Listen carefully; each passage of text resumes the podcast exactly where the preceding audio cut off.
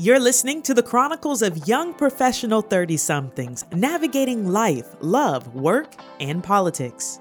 It's Breaking Bread Takeover, hosted by Jocelyn, Tanya, and Natalie, presented by Goodstock Consulting.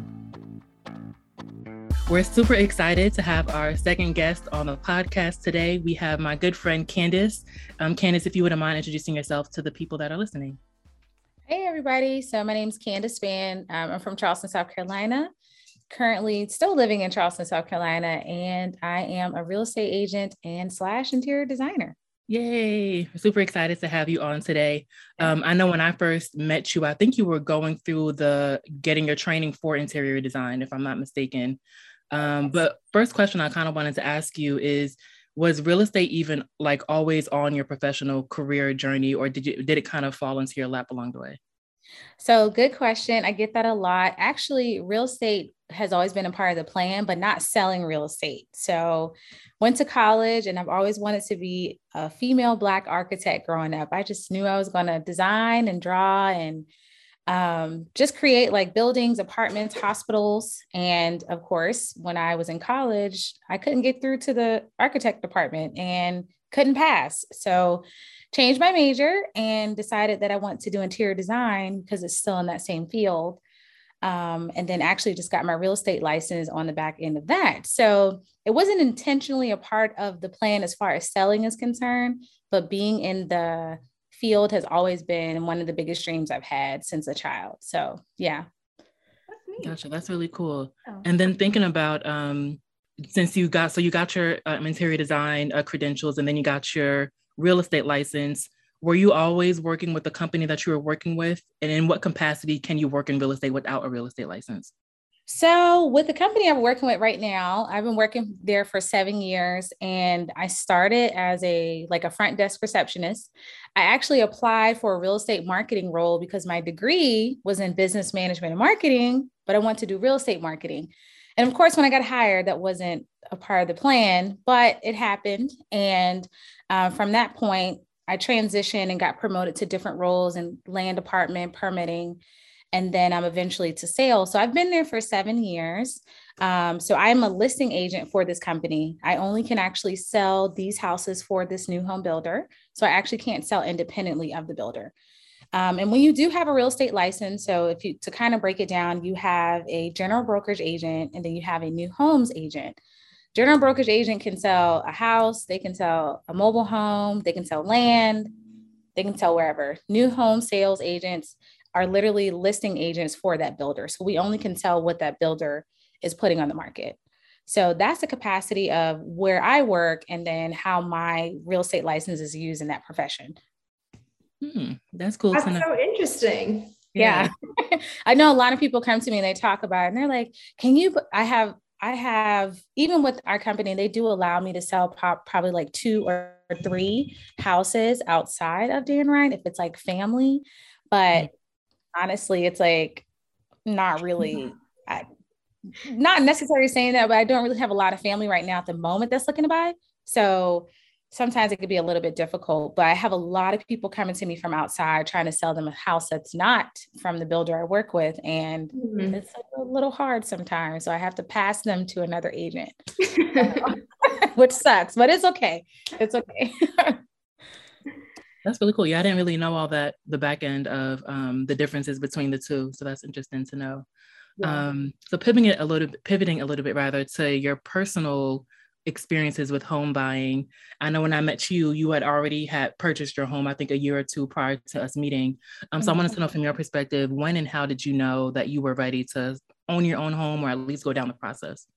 So at this point, I think I was out of college maybe three, three and a half years probably. Roommates, we were renting a property from a family member it was a mobile home. It was actually on Section 8 and it was just run down. And I was tired. You I know you've been in situations where you've had roommates, you love your roommates, but you just want your own space. And that was that was a place that I was at. I was like, girl, I am tired. I love y'all, but I am tired of y'all. And you know, so I that's where it kind of pushed me. Um, and I think honestly, I just really got tired. I think the property that I was living in was not updated either.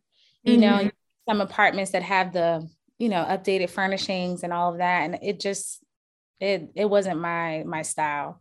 So I kind of started saving money and being a little bit more disciplined with finances. And that's how I kind of like segged my way into home ownership. But that took me almost two and a half years to kind of save that money to actually get to that step. So it wasn't like, oh, let's think about getting a house. And then right. I just like went to go get a house. Like it didn't happen like that. yeah, I wish it did. You know, I've been in this process for about a what over a little bit over a year now. Um, but I remember when I mm-hmm. first spoke to you, like make sure you have a therapist, mind your mind your emotions, and it's definitely yeah. been helpful. Um, but uh, a little bit more about um, like the process, and we'll get into um, some other things a little bit later. But um, in regards to saving, because obviously you can't just wake up one day, unless I mean, some people are fortunate enough to just be able to wake up and say they want to buy a house, and then the next day they're signing contracts. But for us real people in the real world, um, especially single, because uh, I think you purchased your home like when you were single, um, mm-hmm. and um, and I, I, know I'm going through this process myself as a single woman. Um, did you feel like you had to save differently? Did you feel like you had to save a certain amount, or what did you? What were your What was your thoughts around that, especially going into it alone, so to speak? So um, it took a lot of discipline, I will say, and it took a lifestyle change for me. I think I was still like in my college days, even being after college, you know, you still want to go out, you still want to hang out with friends, but that going out, Starbucks, gas station, picking this up here and there, drinks, you know, dinner, that stuff adds up. And I honestly had to cut back lifestyle wise and started using that money to start pocketing away um, to add to a savings account. Now, um, even with that, I mean, that's probably what, $200 a month. That doesn't necessarily say that's going to save up for a down payment. So, what I did to offset that cost, which is going to be in, which is actually in my ebook. So, I'll talk about that too. But I actually started my candle craft business and I was like, man, I got the hustle spirit. I got to find something else that can make me some money. So, and I love candles. I love candles. And I'm like, I need to come up with something that I, that's quick, that's not stressful.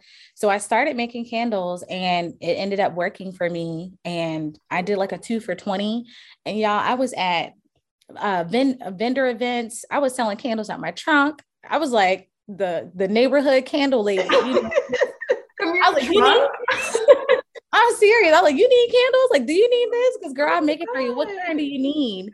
And so I, people listening can't see Nat showing a candle she has. Oh, she is. and it's so cool. But I'm like, I use that as a hustle to start. And I mean, my first candles didn't look anything like that at all. They were just some mason jars and but they last long and I got good reviews and people purchased. Wow. And I used that money to save and you know, but it, it was something that I love to do. So I wouldn't say start a business and to make money because then you'll be miserable. You know, you're going to start something that you hate doing. You're only going to do it for six months. And now you're back, you know, doing something else and now you're miserable, but start something that you like. Turn your craft or your hobby into a in, into a cash cow, you know, mm-hmm. and allow that to fund it. And that's what I use to save. So in my singleness, that's what I did. I didn't have rich parents. I still don't have rich parents. um, and I didn't get, you know, the the silver spoon handed to me. So I used that to help be a part of the the funding and it helped out a lot. So yeah. That's awesome. Look, I completely forgot of all the things you do that you also sell candles and I have them all. Oh yeah. I put, it, I put it on the side for now until I, it's gonna come back out, but yeah. it I'm working on some other stuff. But yeah, that's initially what starting my savings account. Did you so. make candles like at home? Yeah, I still have the like. I would show you my background right now. It's kind of I'm packing because now I'm moving to another house. We're gonna talk but about that. literally, I'm like cooking in the kitchen. Um, I mean, literally, I had my mom pouring candles. If you go back on my Instagram page, Abundant Life Restore, um, you'll see like old pictures of us making candles like in my house. I mean, it was like a trap house for candles. I'm not, I'm kidding. so um but yeah that that was i did it by hand. Yeah. Cool. wow. That's impressive. Sorry yeah. i keep like having exclamations. Oh, this is good. Look i i completely forgot because she does the candles like room sprays car fresheners or car air fresheners. She's she's your go-to okay? Um um, but one thing I, I, was curious about, I just thought of it. Um, I forget what you were talking about that made this come to mind, but thinking about the different TV shows that showcase real estate agents. So thinking about Selling Sunset or Selling Tampa, which I've been yes. obsessed with, and oh, I think yeah. new one on OWN for Atlanta, but I haven't watched that one yet. Do you feel like those are like accurate representations of the role that you play in real estate? And of course, they add drama and other things that probably aren't included in your day to day. But just curious from your perspective, are is there anything about that that's actually realistic um, outside um, of them? I will say, yeah, a lot of it is realistic. Now, I will say, I watch all three of those shows Ladies Who List, Selling Sunset, and um, the one in Tampa too, as well. I will say, Selling Sunset, that takes a certain level of clientele and skill. Mm. Um, I could tell you right now, selling a million dollar property, um, you have to have a certain type of strength and an ability to handle a million dollar client because when you're talking to the people with wealth, you can't talk to them when it comes to finances. These people have cash on hand. Um, so you're really serving them. So them telling you what they want and things that may seem unbelievable to a $500,000 budget to them is like, well, it makes sense for me. I can dream and I can get it. Mm-hmm. So you mm-hmm. have to kind of match the level of where your client is. Um, I believe Ladies Who Listen in the Tampa show as well. I, I feel like it is a little bit more realistic and there is drama when you're on a competitive sales floor and you have listings out there, you got to get in where you fit in. And this is how our bills are paid. So, unfortunately, there should be a level of communication when it comes to sales floors with your agent or who you're working with. But at the end of the day, we're all trying to feed our family. So, if it's going to be something that I can get a client on and I have a qualified client that can come in, then it is what it is. We're going to get it done. So, they have a lot of drama. I think they can kind of scale back on the drama and show more of the professionalism. Right. But I think overall, it does give you a realistic idea like we're still humans, women still beef in the office, mm-hmm. men just as bad. So, I mean, it happens, but at the end of the day, you got to do what you got to do to survive. So, it is kind of a dog eat dog world, I will say. Gotcha. And then also when you spoke about the difference because they do sell like those higher dollar points or price point luxury real estate, is that mm-hmm. something that you kind of see yourself growing into to scaling up to get to that level? Because when I see their commissions, I'm like, that's my salary. Like salary times three. No, seriously. I'm serious. Yes. So to answer your question, I've always told myself I wanted to be a million dollar listing agent. I always pray about that. I declare every day that I'm going to be a millionaire all the time. I, you know, I've even been told like financially, because I am so aware and and I am so um conscious about my finances. Somebody's like, you're going to be a bank where money just comes in and out of you, where you'll be able to fund things and pay for things. So that is a part of my desire. So I yes, yes, to answer your question.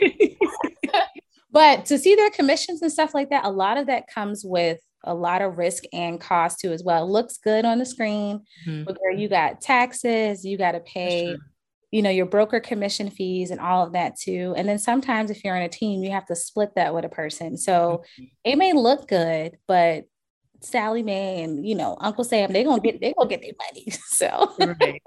yeah. Well, I have gotcha. an interjection really quick. Okay. Um, do you have any desire to kind of branch out on your own and be independent? I do. Yeah. So my sales manager has been trying to hold me for a long time because yeah, she knows seven years. Well, and I just I've been selling real estate for 3 mm-hmm. and I've been working in the industry for the other four. So it's coming to my seven year term. And at this point, I'm like ready to go. Like I'm like, okay, I can talk to all kind of clients and this, this, and that. So, yes, to answer your question, I do and eventually will be going independent from the builder that I work with. But right now, with the market that we're in, it's not suitable for me right now to jump into a general brokerage market uh, because a lot of clients right now are having issues with qualifications. And I would have to restart my whole entire marketing, clientele, and database and all of that in order to try to get a sale. So, um, yes, to answer your question, I eventually will be. So. That's cool. I can see it already. Um, um, How about you guys? I already feel like we need two episodes. I'm just going to interject that because I feel like there's so much we want to ask. no, it's okay. If you want to split into episodes, you definitely can. Um, you know, whatever y'all want to do. I, I have the questions here and I have like a lot to talk about, so I can help y'all on anything. You're so yeah. sweet, Candace. Okay, I'll shush again. I'm muting myself. You're good. Um, so kind of taking a pivot from TV to social media. So I'm a, I love Twitter, and I know that you're also active on Twitter uh, as well. But one of the things that um, kind of annoys me about Twitter is there's this a never-ending cycle of topics that just come back up. People argue about the same things, and then it's like okay, then it dies down for a couple months. But one thing that always comes up is home ownership versus renting. So some people are like renting is throwing money down the toilet. I don't agree with. Some people say home ownership is, you know, a waste for whatever the other whatever those reasons are or whatever they feel um, is the case. Um, what are some outside of those uh, um, um, examples? What are some myths or misconceptions that you've heard or that you want to like debunk, so to speak, that people have in regards to home ownership specifically, um, and like the negatives or even the positives that people may assume about home ownership as well? So, the first thing that I want to say is your journey is not going to be like somebody else's journey. you don't make the same per- amount of money as a person right next to you. So, what they qualify for, you're not going to qualify for the same thing. Um, so, keep that in mind too. And then we do have some weird stigmas against financing as far as like different race. Some mm-hmm. people may qualify for more because they are of a different race and being African American, we may not qualify you know, for much. So mm-hmm. things like that, it just could be a different situation. So don't use what you see on Twitter or Facebook or Instagram as a reason on why you should rent or own. Um, I will say it depends when it comes to renting or own. So that's the first misconception. It's a situation based. Some people literally cannot afford a mortgage payment. So, and I think right now, so many people are buying homes that it's becoming a trend and mm-hmm. almost to the point that it's becoming like a social media status like oh i own a house but you house poor you know right. mortgage payment is $2000 but you can't buy groceries you can't go hang out with your friends you can't do things that you like to do and unfortunately you've put yourself in this bucket where you can't afford and you don't want to purchase something at the the top of your budget and you can't afford it so I think that um, it's become a trend with some people. And I think that people really need to think through their finances clearly before they make that step. Now, there mm-hmm. are some things like with owning, you do save more money. You do, instead of throwing your money in the trash, you are getting equity back. So there are benefits to that. Um, so I think another misconception that you hear, they think that you need to have like 20% down or a large down payment. That's not necessarily true. We've have loan programs out there right now that has as low as 3% down. So when you're talking about, you know, a $300,000 house, that can be as as far as between 7 to $10,000 down, you know, mm-hmm. depending on the price point or where you're purchasing, you may not need to have that much money as a down payment. So that's another one. Having a 20% down payment, people say that all the time. You don't have to have that.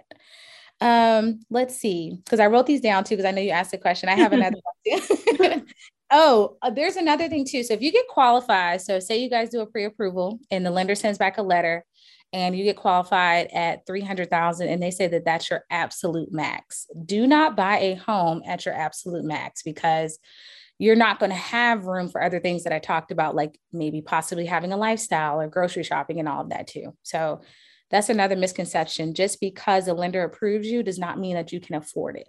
Mm. Okay. Um, another misconception is you got to have perfect credit. People are like, oh, I got to have a 750. I got to do this. I got to do that. No, you don't have to have a 750. A lot of the lenders, and I'm not a licensed lender, so I just want to go ahead and say that too, that I'm not a licensed loan officer. I am only just stating this based off experience and based off of working with clients. So anything I do say, make sure that you do research and ask you know, a, a, licensed loan officer for your qualification. But from what we've been seeing, you don't need to have a perfect credit score. They're asking for a minimum of 620. They will prefer a 640 um, for your loan program, and that could be like for an FHA loan. So you don't have to have it in the 700. You still can qualify for a house with that credit score. However, the higher your credit score, the more money you will qualify for. Hmm. So if you want to wait out a little bit to work on your credit score, then you will qualify for more with the house. Candace, if I can interrupt, can you just okay. say what FHA loan means for people who don't know? Yeah, yeah, sure. So there are different types of loans. Um, I th- want to say that there's actually four different types of loans. So you have an FHA loan, which is the Federal Housing Administration loan. So it is a government funded loan. This loan only requires you to put 3.5% down. So whatever the sales price is, you multiply that by 3.5%, and that's how much you're required to put down as your down payment. So the bank will fund the other 97.5 or 96.5 of the loan. Um, so that's what you're responsible for. Those uh, typically a lot of people uh, pick that program because it is low down payment. Um, and then sometimes they have lower credit scores. So it's a little bit more affordable for them to find a house. Hmm. You have USDA. USDA is United States Department of Agriculture. So that is for homes that are in the rural or kind of country areas. So if you're in Charleston, that would be like Moncks Corner, Summerville, possibly like Hollywood, areas like that. Um, they have loans where it's 100% financing. So you don't have to put any money down. Um, they fund the loan 100%. You just have to bring closing costs to the table. So that's USDA.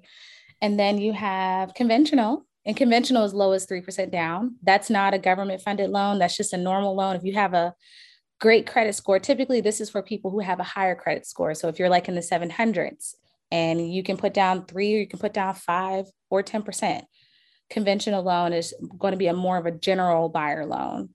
And then you have VA loan, which is for veterans, um, and those are for military buyers, and that's also 100% financing. So those are different loan programs. Cool. Yeah, that's super helpful. yeah. And it's interesting because um, even looking at like what I've been experiencing. Because when I first started, I um, got pre-approved for FHA. I was just looking for FHA based off my finances, based off my credit score. It just seemed like that would be the one I'd be I'd be most qualified for. But mm-hmm. what I've started to see is that people or um, sellers were more attracted to conventional or, of course, all cash because apparently, and again, I'm not a lender either. I'm just somebody who's trying to get through this. Right. Um, but apparently, the because the the FHA loan is a federal loan, there's a lot more. Uh, I guess like uh, requirements from the sellers and so to speak, as far as what they're going to approve the buyer for. So if there's certain repairs that need to get done, they're likely not going to approve the buyer until they're done or until the house is moving ready to their standards. And so that's yes. kind of why I now pivoted to um, a conventional loan also because it's been more time. I've been able to save more money. My credit score has increased since then. So I've now been qualified for the conventional. But it was interesting to learn that difference um, along the way that you know why people are more attracted to that especially because it's a seller's market. They can get whatever they want so they could be a lot more picky with the kinds of um, financing options that they're accepting and offers. Yeah and i would just suggest even for those that are looking for a house even if there's like a down payment assistance they're giving you free closing costs they're giving you all these incentives always read the fine print. I think a problem with our generation now is we're so quick for instant gratification. We want things done quickly, technology. But sometimes with some of these down payment assistance and some of these loans, you may have to, like anything that they're giving free is going to come at a cost.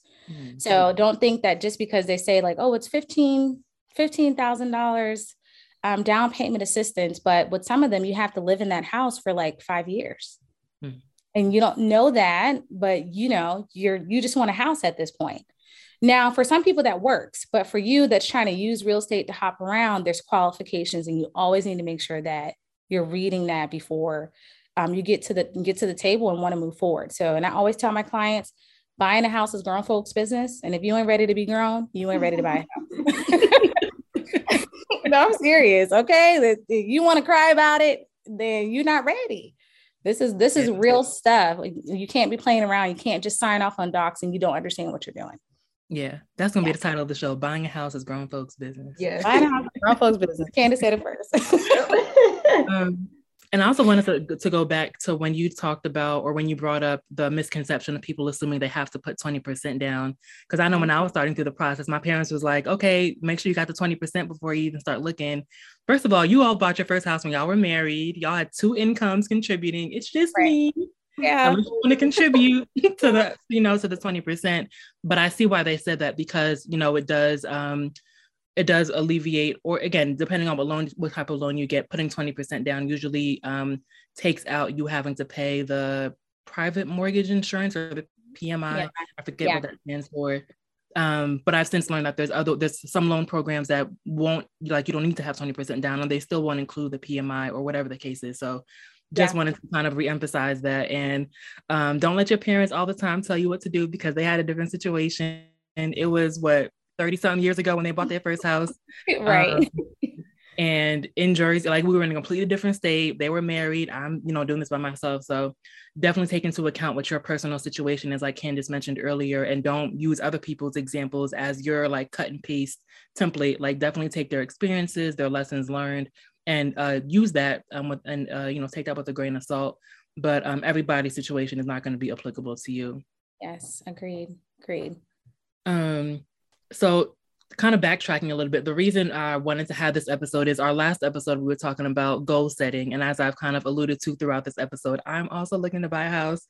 um, but um, it's so it's been a little bit over a year and i've kind of learned a lot of things especially with the market and learning what the seller's market means for someone like me as a first time home buyer and the difference between a seller's market buyer's market all that kind of stuff uh-huh. thinking from a trend perspective well one let me see would you mind defining for people what a seller's market is versus a, um, a buyer's market and then we'll get into some of the market trends that you've been seeing yeah, so a seller's market is what we're in right now, where the sellers basically have the upper hand.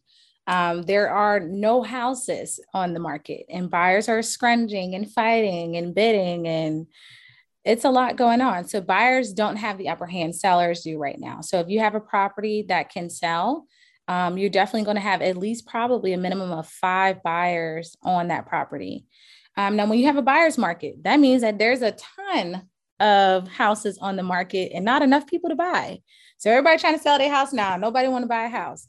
So that's a buyer's market where you know everybody is at, at this point that can sell a house. They don't want to sell it. And then the seller's market is they can sell it and they have people line in a line that can buy it. So that's kind of the difference between um, both of the the markets for sellers and buyers. Yeah. And I feel like at the beginning of the pandemic, like you know rates were really low. Houses people I, I don't know why people were just trying to buy um houses a lot. And i feel like i kind of missed that sweet spot so to speak. But again i didn't i don't think i missed it really because i wasn't i wasn't ready. I, I didn't understand the process as, as thoroughly as i do now. I wasn't financially prepared. My right. credit score was so there was a lot that i needed to do anyway. So i don't looking back i don't think i was ready anyway no matter how good the um it seemed like it would have been for me at that point um, but yeah, I wanted to uh, ask you what are some trends that people that are just looking to buy or even sell their home um, should be mindful of or cognizant of both current state and what you're seeing may happen in the future. I know people are talking about the market's going to crash. People that just recently bought homes are likely not going to be able to afford them or going to they're going to go bankrupt. So what is it that you're seeing? Tell us the truth.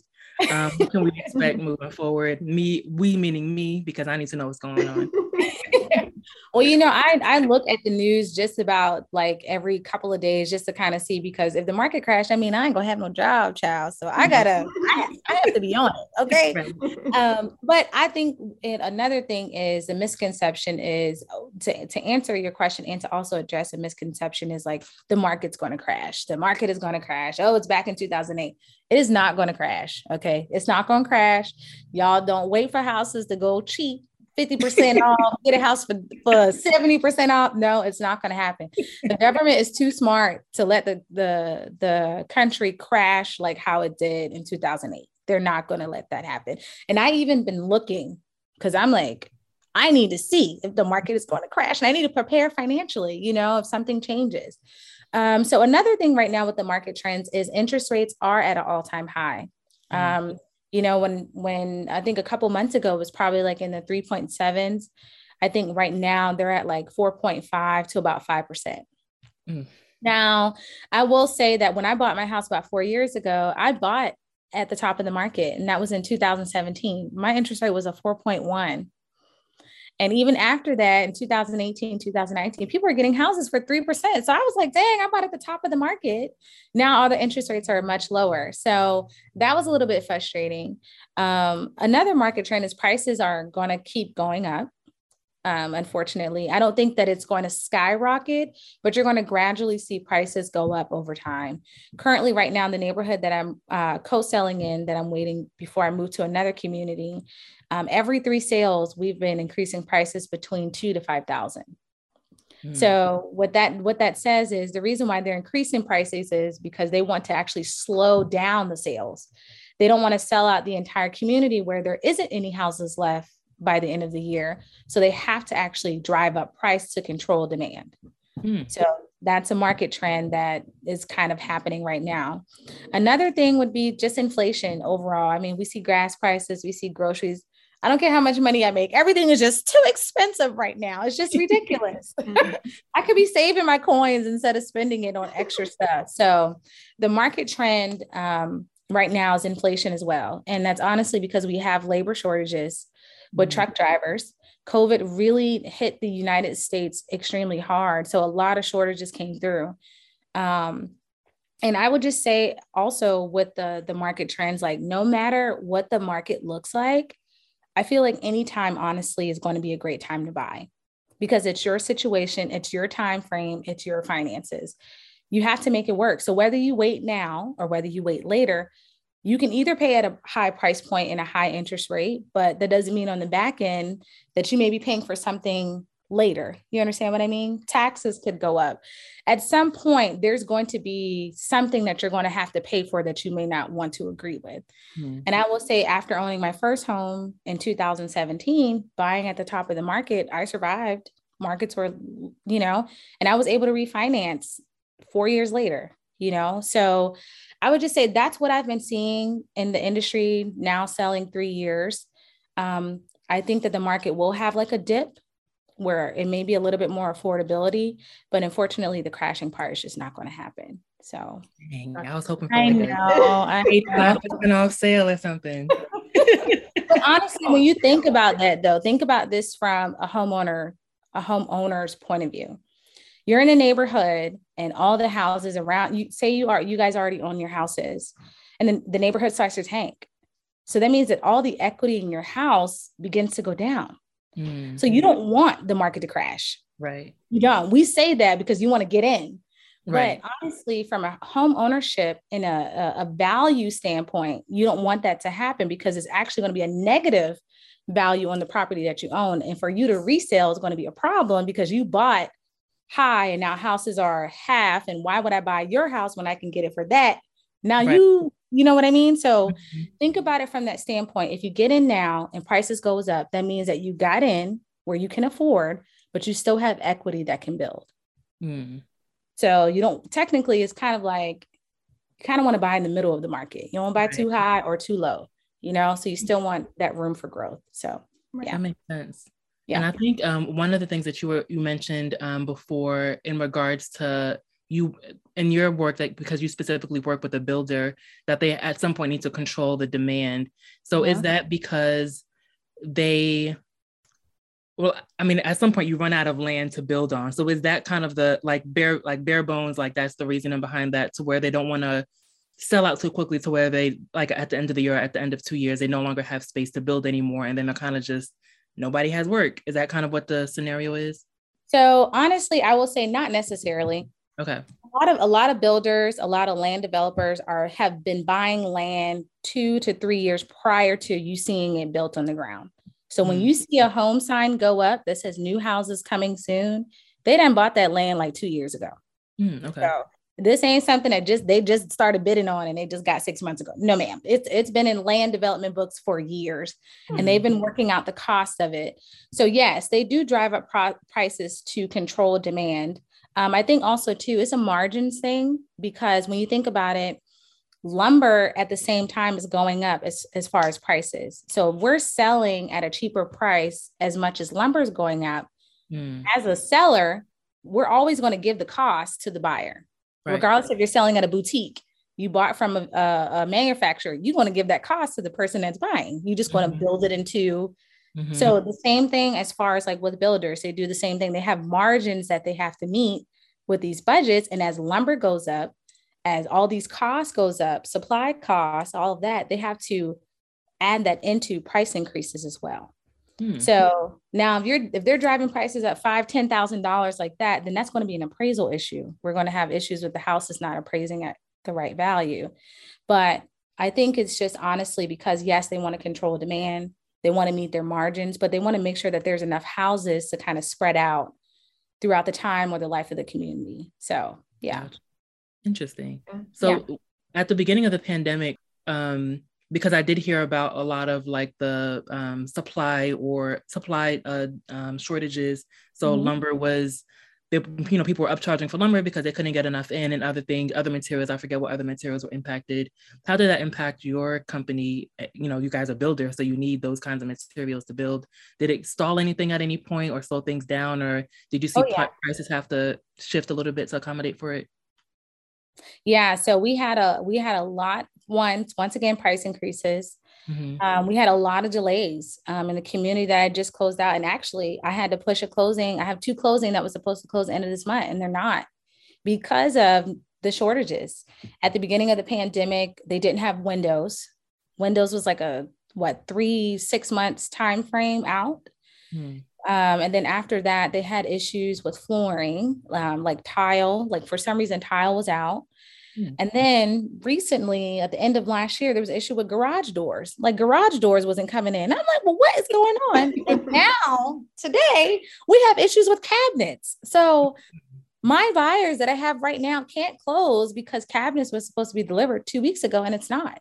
Oh, mm. and we don't have any control over that. But when we tell a buyer that they're delivering it this day, we're getting the date directly from the supplier. Mm-hmm.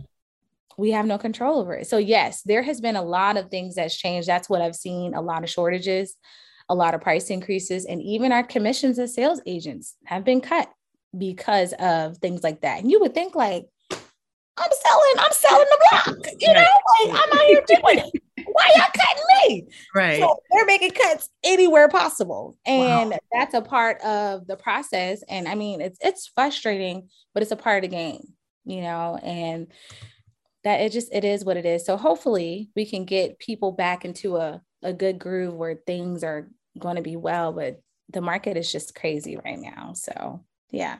Yeah. Now that's new home construction. I can't speak for general brokerage.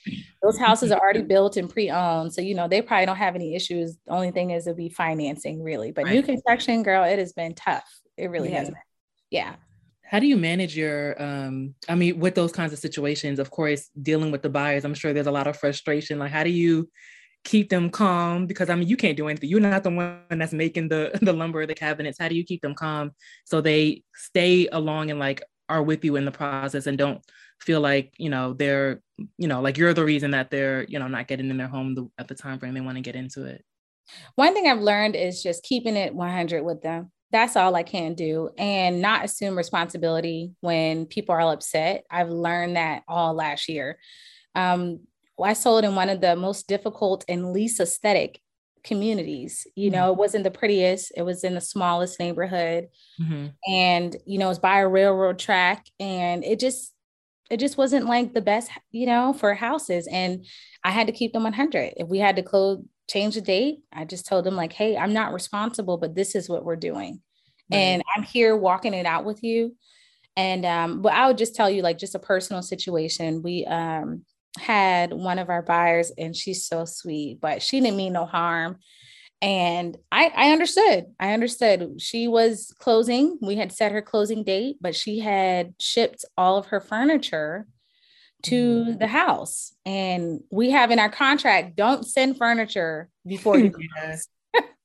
And unfortunately she couldn't get it she couldn't hold it any longer. So girl the sofa was delivered to our sales office her table the bed everything. So our office is filled. You know we have appointments. We can't so i had to tell her to come get the stuff. So two three days later i'm calling her like girl you got to get this out the office my managers crank up on me you got to come get this stuff right so she comes in and she just gives it to me. She's like, I'm sick of this. La, la, la, la, la. You guys are taking too long. I mean, cuss me, slam out. and she starts crying because she's so frustrated. She's so built up with emotions. And I was like, Do you mind if I give you a hug? And she's like, What? Sometimes I've learned to throw people off when they're upset. And she was like, I don't want to hug you. I was like, just give me a hug. We're all frustrated right now. I'm like, don't you think you not closing is Matt is is frustrating to me right. too? Mm-hmm. I don't get paid until you close. Right.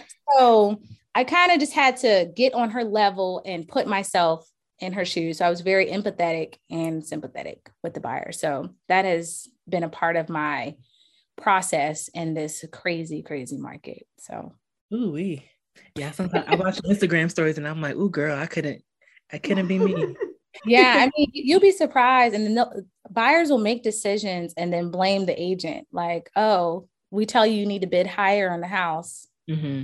And they said, Well, I don't.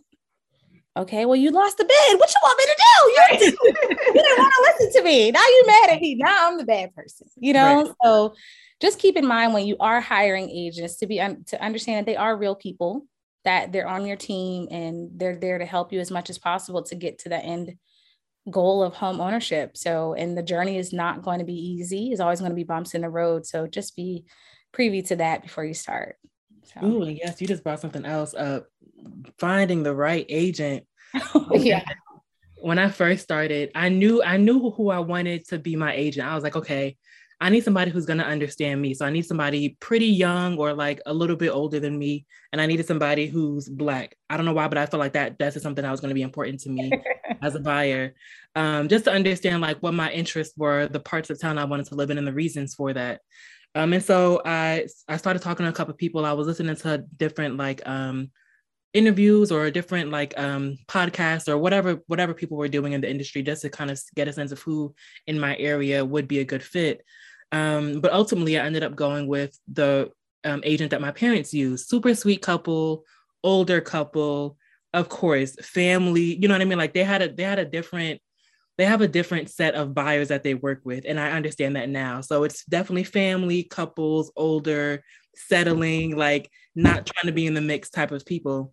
So I spent a time with them for, I think I, I had them as my agents for about six to seven months, and it just i just I, every time like we every time we would go through an offer i'm like i know they're not the right ones. Like something is not right. Like it's not working for me. And i just kept fighting it back because i wanted to work with someone that i knew. I was like well i want to give them the business. I want them to you know be active again. Because i think my mom had told me that they hadn't um they weren't you know as active as they were before. And like they love to work with you just to kind of keep it in the family.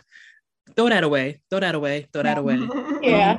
Um, don't because my new agent, I feel like I, I learned so much. She tells me things in a lot of detail to where the other agents, again, nothing against them, but it was very like, oh, don't worry about that. Or, you know, eh, like you don't need to worry about that. Like we'll do that. And like I, I get that to a certain extent, but also as someone who's young, who's able to do a lot of research on their own. So I would come to them say, hey, I heard about this you know, writing a letter thing. Like, what is that? How does that work? Or what do people, what situations um, do people accept offers with that in place?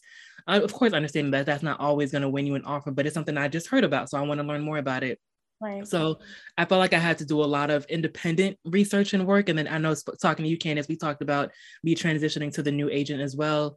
Yeah. And um, you know, it's it's they should be working for you. Like the agents are there to make your needs a reality, so to speak, of course, within your financial um, ability and capabilities. But it just felt like I had I was doing a lot of independent work and research, and I was getting frustrated because I didn't feel as knowledgeable along the way in working with them. And so I ultimately changed to a different uh, agent. And like I mentioned, um, I feel like I'm learning a lot along the way. She's defining things, even if I already knew the definition. She's still, you know, like, hey, I'm gonna like here's what it means, just in case you didn't already know. We're, you know, having conversation in the driveway about the types of offer I should put in. She's telling me about the neighborhood. Um, you know, if she's heard from other agents, she's calling other agents, you know, calling the listing agent. So it was very more proactive, even though she's not even a full-time agent. She's part-time. She works at another, she had, has another job. Um, but she's just so invested in the buyer experience and has really paid attention to my needs as yeah. well as being able to answer the questions that I had. And just, you know, knowing that I'm a first time home buyer, she doesn't have any assumptions about what I know, what I don't. She just assumes I don't know anything, which is great. And I just tell her, like, oh, yeah, I heard about that, but I didn't realize it was that. So definitely, again, the agent is really, really important recommendations are really helpful. And if you know someone who's in it, then yes, you know, chat with them. But you, are going to know in your gut because I knew in my gut from day one that it wasn't right. But I was like, well, just keep family. We know the folks, but it's really, really important because you're again, whoever they worked before, they're not you. So you really need to make sure that they're able to meet your needs and that they're going to work for you in the way that you need to be, um, you know, during this process. Yeah, yeah. We always say you got to make your agents earn earn their commission we say that from agent to agent because you do have some even in new home sales you know we still have to take care of the client in the same regards of you know as as they would with general brokerage it's just that we're not driving them around. We're showing them multiple houses in that neighborhood. So we still have to have a buyer experience. We still get surveys and we still get uh, scored on our capability on whether or not we can take them from finish to end with no issues. So we still have to do that. Um, so yeah, it is important to make sure that you vibe well, you match well, the agent is well knowledgeable, um, and then they're not just you know uh, agent that just wants to just pop out and just send you listens. Like, girl, go ahead and just just go by. They know you coming. just call me afterwards when you done. Just let me know how it went. Like, girl, I need you to come with me. I don't know these people in here. You know, you gotta and you just gotta ask those questions and see how they are. So interview your agent when you have those buyer consultations and when you reach out to them and they talk to you, you need to ask those questions too and ask them how are they with introducing new buyers to the industry and the market. So, yeah. And then even the transition process, like there's a certain etiquette to letting the agent go and before you start working with another one. So there's yes. there may be certain um I forget what the term is when you work exclusively with one person yeah. and you can't um, overlap obviously. So I had to make sure that um whatever paperwork was signed, it would like cleanly release me. So that way I think it's in the event your current agent shows you a property that the other agent showed you like there's some there's some sort of conflict with that um yes you cannot yeah. you cannot do that. Y'all listen to me y'all. We talk amongst one another just as you would if you are all working in the same industry and we know whose client is who and you need to if you sign a buyer's agreement that's what you're probably talking about buyer's agreement contract with an agent you're signing that this person is going to represent you and show you all the houses. You cannot listen to me you cannot you cannot you cannot you cannot go talk to another agent if you signed a buyer's agreement with one. You have now started uh-huh. beef and war between agents. Okay. So like monogamy. Like this is like harder than dating. yeah, it is hard. It is harder than dating. Now we're fighting. Now we're upset. You know, we're trying to be professional, but now I gotta reach out to the agent and be like, is my client talking to you? No, that's my client. First of all, she signed an agreement with me back in April. Well, she just signed with me April. Now we got to track down who had who first Mm. Now we're about to fight. Now we're upset at you. So I think that you guys need to understand too, it's not a hop around. Agents don't get paid until you close. So if you waste our time by asking us questions and sitting down with us and talking about financing and signing a contract and going from house to house and we pay for the gas and you don't pay for the gas and we don't get paid until you close. And then you go to another agent, it's almost very, very disrespectful. And it's almost like you showing up for work and not getting a check. Mm and and and and that's hard. And sometimes it happens. We have buyers that just eventually don't want to move forward or can't because of financing and it happens but it's a part of the job and we know that. But it's something that buyers need to be very understanding about. If you start with an agent continue with it. If it doesn't work out cancel the agreement and then talk with somebody else. So that's a proper way to handle it Yes, follow the rules, y'all. yeah. Um, the last question that I had, and then I'll see if uh, Tanya or Jocelyn have anything else to add um, as well. Um, so first, congrats on your new home. I saw that you just bought a new home. Um, so one, how did you know you're ready to buy your new home? And then two, what are you doing with the current home that you're in or the one that you had previously? So the current home that I'm in right now, it's actually going to be a rental because, you know, learning the market, I'm now like, okay, I'm well versed on being a landlord at this point, and it's time. Mm-hmm. Uh, I knew that I was ready because this house is too small. I mm. am, I want a bigger house. I'm just ready to just be in a bigger space. Nat, you've been here, so you already know what it looks like. it's um, cute. I mean, it's good. I guess it's a great starter home, but for me, it's like, and and just for those listening, it's just a two bedroom, two bathroom, two and a half bathroom townhome. And, you know, and it's like, great. It's so small. It worked for me in the beginning, but I'm just ready to, for a bigger space.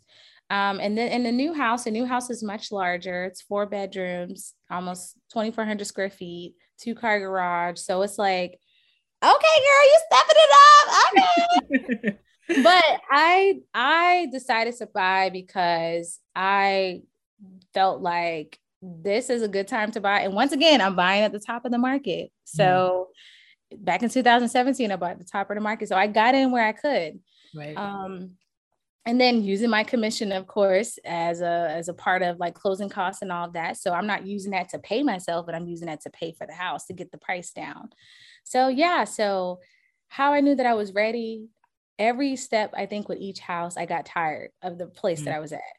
And I was just like, you know, I think it's time for me to grow. But I had to work through my finances. So now I'm back at step one. I'm mm-hmm. back at where I was in the trailer. And with my e workbook, which is what I created to kind of help, a, you know, buyers and just regular people budget money for 12 months. And now I'm like, okay, so now I got house one. Now I got, you know, utilities and all that for house one and HOA. Okay, now I got house two. So what do I need to charge for? You know, so right. now I'm back in my my checkbook and balancing it all over again. So finances is just something that you always have to keep revolving um, at the end of the day, whether it's one house or two. So, mm-hmm. but I'm excited. I really am. I'm closing soon, and I hope that um, you know, I'm supposed to be closing soon. It is new construction. I'm not telling anybody where I live at all because no. people are crazy. if you get a if you get a housewarming invitation, then you'll be there. But other than that, I'm just like, I'm just excited just for the opportunity and to just grow. And you know what? I didn't even buy my forever house. Mm-hmm. You know, I I could have right. bought my forever house, but I didn't because I don't want to live outside of my me- outside of my means. Mm-hmm. And I still want to be married and have kids, and I want to experience that with my husband. Like we can get all the bells and whistles together. Yeah. Now we just gonna have a little step up, you know. so yeah, so that's how it kind of happened. Um, it's been going on for a couple months now. I've been living in boxes, so I'm a little stressed out. But other than that, I've been making it and just ready for the next chapter in my life. So yeah. That's awesome. And I know I said that was my last question, but of course, more questions popped up um, so you mentioned that you used the commission to, or you could have used the commission to help. So did you represent yourself when you went yes. in the buying process? Okay. Right. Okay. Yep. Yep. No, at that point, it's like, why do I need an agent to, to do yeah. what I already do myself? Yeah. So we can actually use that commission as, you know, because we, we're going to get paid. So I don't even want the check back. Right. Take it off the price. Because, uh-huh. right. You know what I mean? Um, so any couple of grands that can knock down my mortgage payment is going to be great for me. So yeah. yeah.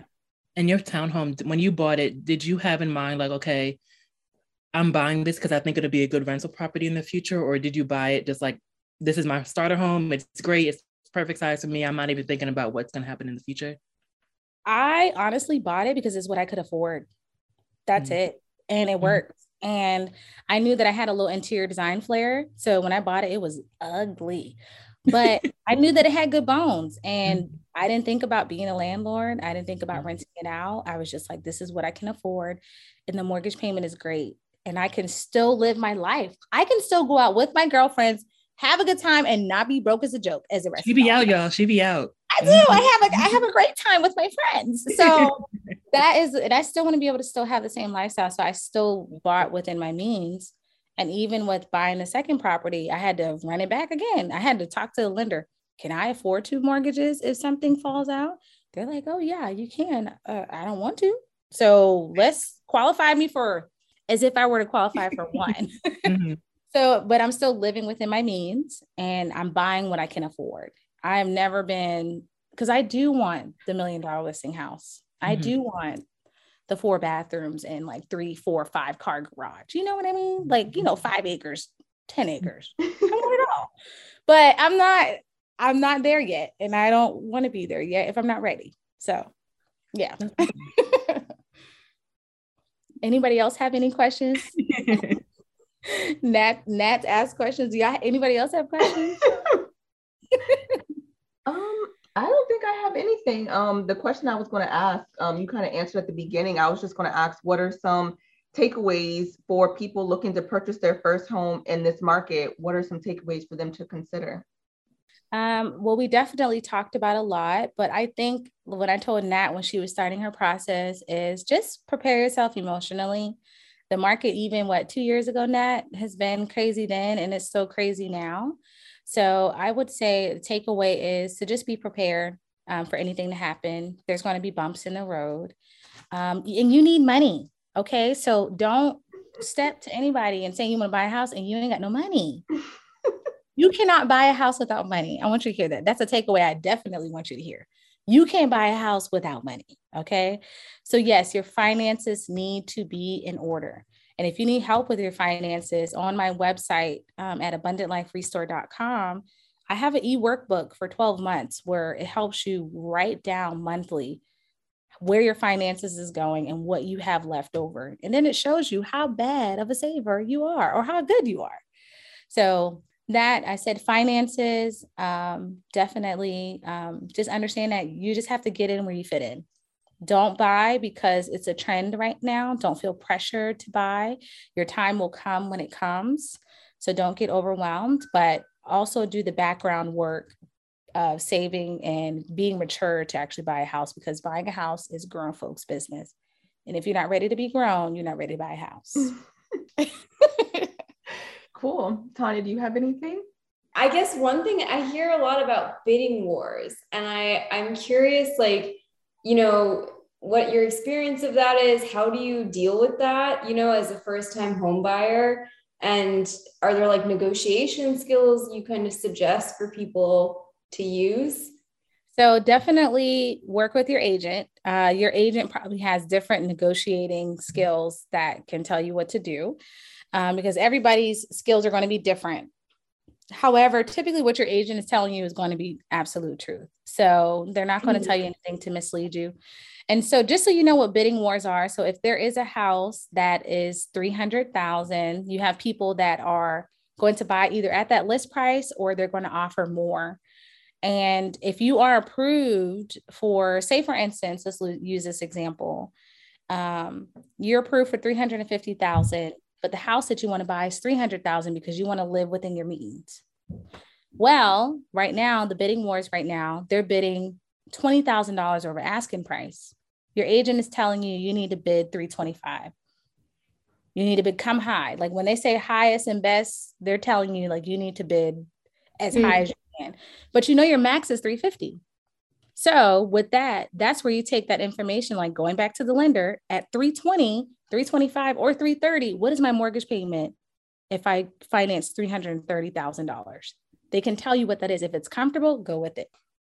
Because an extra thousand dollars is only a five dollar difference on your payment. And a lot of people don't know that. So when you're talking about a ten thousand dollar difference, that's not much on your mortgage payment. So five five dollars per thousand dollars. Wow. So when you see people like, oh, I'm bidding fifty thousand dollars over, it's it's not really. It's like okay, you bid ten dollars more. Chill out. Yeah, yeah. I mean, and it, it could, and depending on the taxes and all of that too, you know, it, it depends. And if there's an HOA, it can definitely relatively affect your mortgage payment. So that's why you always run it by your lender but if you have a max of 350 and they're telling you to bid over that, then you know that you can't, you don't qualify.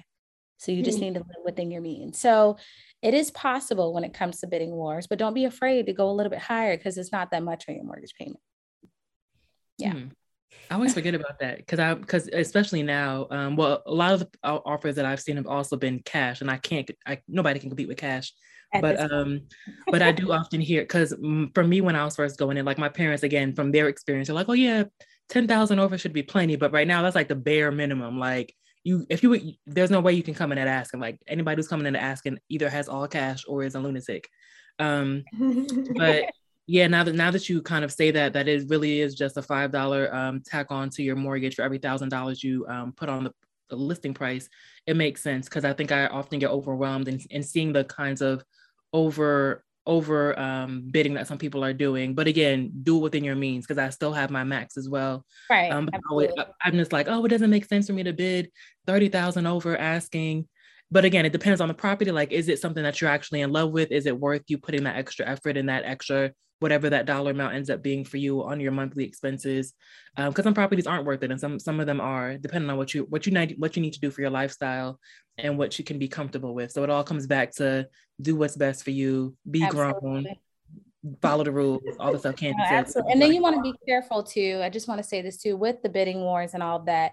There could be an appraisal issue. So just keep in mm-hmm. mind mm-hmm. that some banks will not fund if you bid over the appraisal value. So if the bank said we only giving you 300,000 and you done bid 50,000 over listen, they only give you 300,000. So that 50 that you just spit out, you better make sure that you can pay it if it comes to that. I know with VA loans, for instance, the military is only going to give you a certain amount. Mm-hmm. You can't go outside of that. So you have to make sure that because we've had a client like that. She bought one of the most expensive houses and it appraised $4,000 less because the house that was just like hers was $4,000 less. So the military said, we ain't, we ain't funding no loan with that extra four. So she was either going to be homeless or she was going to have to pay the 4,000. What she do? Pay the 4,000. Mm-hmm. But keep mm-hmm. that in mind. You could have appraisal issues when prices are ridiculous and you're bidding for a house and it may the, the back porch could be falling off you know like that, that's the point of inspectors and people going through the house to make sure it's worth you overbidding for that price too so yeah. Awesome. Well yeah like tanya said we can go on and on and on but i'm going to be respectful of your time and i know the people ain't going to listen forever.